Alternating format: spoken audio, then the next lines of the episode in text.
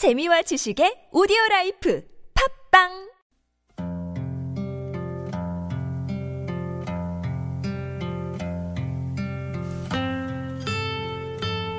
가슴에 담아온 작은 목소리.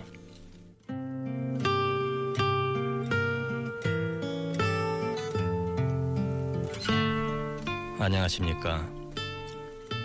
가슴에 담아온 작은 목소리 김영호입니다 여느 날과 별 다름없이 아침에 집을 나서 저녁이면 다시 만날 줄 알았던 가족이 생각지도 못했던 대형 사고로 목숨을 잃었습니다. 연일 앞다퉈 보도되던 소식들도 시간이 지나면서 차츰 잊혀졌습니다. 한국전쟁 이후 최대 사상자를 낳은 참사가 이대로 잊혀지는 건 순리가 아닐 것입니다. 삼풍백화점 붕괴 사고 21주기를 맞아 남겨진 사람의 목소리에 귀를 기울여 봅니다.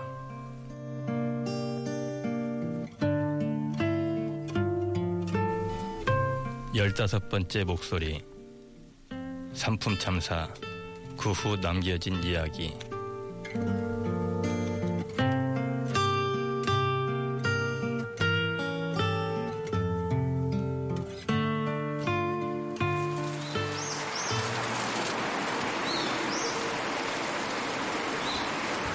(1995년 6월 29일) 오후 5시 57분 서울 서초동에 위치한 삼품 백화점이 무너져 1천여 명 이상의 종업원과 고객들이 사망하거나 부상을 당했습니다. 서울 양재동 양재 시민의 숲에는 그날의 사고로 희생된 실종자와 사망자 502위의 넋을 기리는 유령탑이 있습니다. 직접 찾아가 본 삼품 참사 유령탑은 시민의 숲 가장 한적한 곳에 위치해 있었습니다. 홀로 서 있는 유령탑에 이르자 새들이 방구여졌습니다.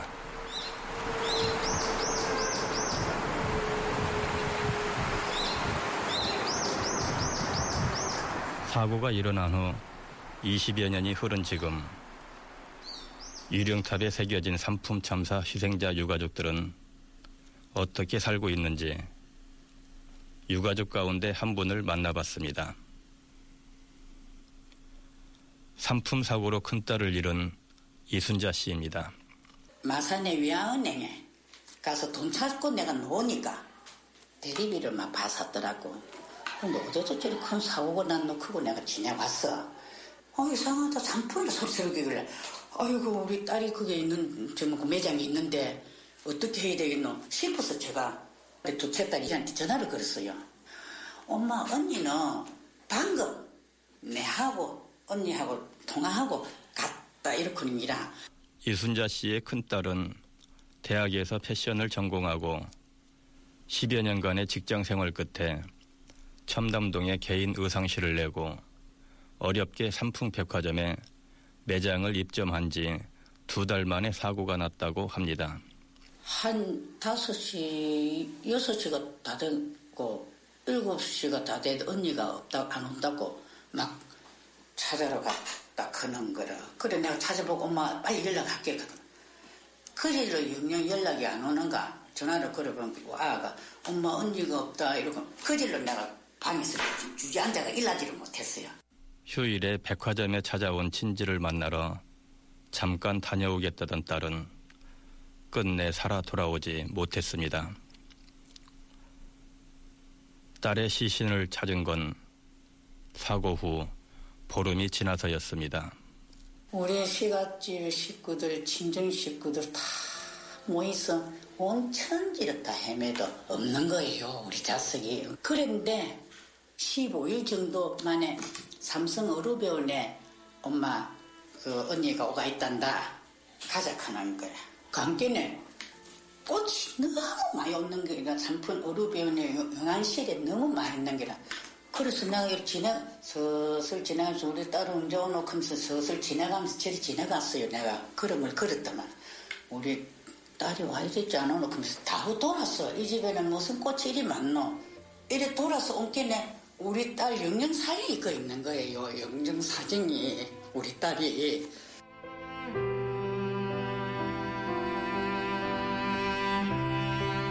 믿기지 않는 큰 딸의 사고 후 지금까지도 이순자 씨는 주위 사람들에게 또다시 사고가 날까 두려워 대형 백화점 같은 큰 건물에 들어가지 말라고 얘기한다고 합니다. 큰 백화점만 가면 가지 마라. 아들한테, 아, 서희한테 가지 마라. 또, 근데 큰 데는, 지- 지하철인 데는 가지 마라. 무너진다. 이순자 씨는 아침에 눈을 뜨면 머리맡에 붙여놓은 사진 속 큰딸을 보며 하루를 시작하고 그리운 큰딸을 생각하면서 또 하루를 열심히 산다고 하십니다. 이순자 씨는 만약 큰딸이 살아있다면 같이 꼭 해보고 싶은 것이 있답니다. 단 한 가지 내가 후회되는 거는 커피숍이고 좋은 데고 나는 아, 총사람인께는 모르잖아. 그런데 엄마는 이런 데 댕겨야 된다 그거 엄마 여행 같이 가자고 판 나와요. 그래 나는 너그 대학 다 보내고 나는 서울 오는 게 여행 오는 기다. 여행을 일본도 한번 안 갔어요. 내가 서울 오는 게 여행이고 너그 보는 게 여행이다. 이래 싶어서 큰 딸을 그래 한걸 가가 가자 클 때게 같이 여행이라도 한번 해봤으면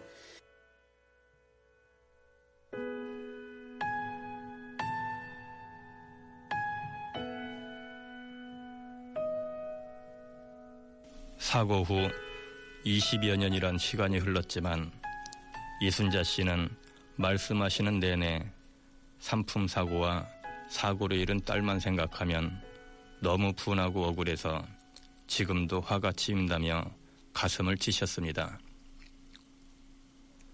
저도 그렇지만 사고로 피해를 입은 생존자와 사망자 유가족들도 이렇게 사고 후유증을 겪고 있습니다. 정신건강의학과 전문의 이남희 박사는 상품백화점 사고 당시 병원을 찾아온 사고 피해자들을 직접 만나셨다고 합니다. 그 얘기 잠시 들어봅니다.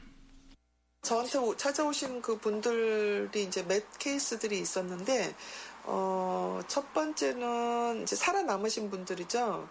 어, 그 다음부터는 건물을 들어가지를 못하시더라고요. 어, 건물이라든지 지하철을 들어가지 못하면 사회생활에 굉장히 큰 지장을 받을 수밖에 없어요. 도시 생활을 못 한다는 거니까. 근데 도시 생활을 안 하고 먹고 살 수가 없는 경우가 많잖아요. 그러니까 우선 그런 그 공포스러운 그런 게 있었고, 그 다음에 그 두 번째 케이스 같은 경우는 기억을 잘 못해요. 그러니까 그 당시 상황이 너무 힘들었기 때문에, 어, 아, 그러니까 남편하고 아이 둘을 다 잃어버렸던 케이스인데, 어, 자기가 누군지도 모르고 완전히 이제 통틀어서 기억 상실이 온 거예요. 그러니까 한동안 그 기억 상실 상태로 살았던 그런 케이스들도 있었습니다. 이런 대형 사고가 남긴 상처는 덮어두고 외면한다고 해서 줄어들거나 사라지지 않습니다. 그러니까 슬픔과 아픔을 있는 그대로 받아들이고 극복해낼 수 있도록 주위 사람들이 함께 해줘야 합니다. 계속해서 이남희 박사의 얘기입니다. 20년, 30년 후에도 희생자의 개인에 대해서 하나하나 얘기하는 게 저는 중요하다고 봐요.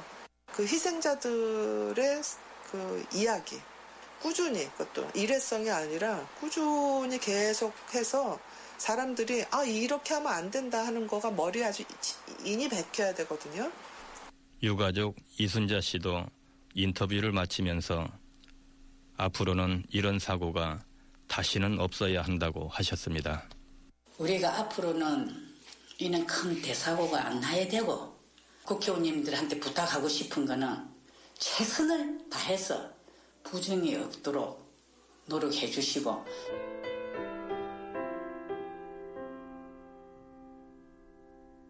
상품 참사 이런 답을 찾아갔을 때 아주머니 세 분이 이야기를 나누고 계셨습니다.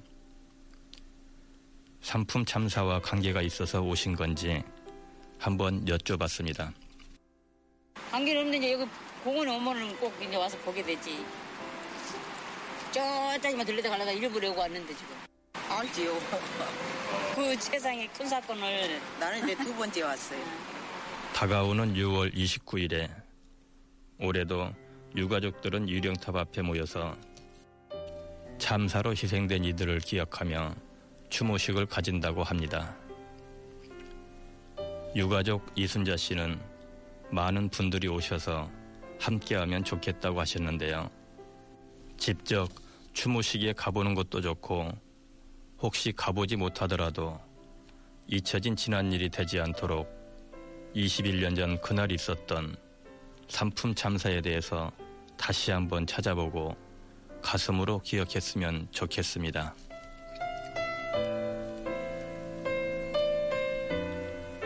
가슴에 담아온 작은 목소리, 열다섯 번째 목소리, 상품 참사 그 후 남겨진 이야기, 김광석의 두 바퀴로 가는 자동차로 마치겠습니다.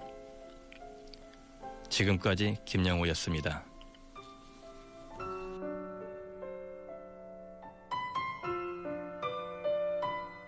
오늘 뭐 또 비상식적인 일이 또 한 번 벌어졌더군요. 삼풍백화점 무너졌다고 그래서 마음이 좀 붕 뜨는 것 같습니다. 하여튼 예. 많이들 안 다쳤으면 좋겠고요. 두 바퀴로 가는 자동차부터 시작하겠습니다.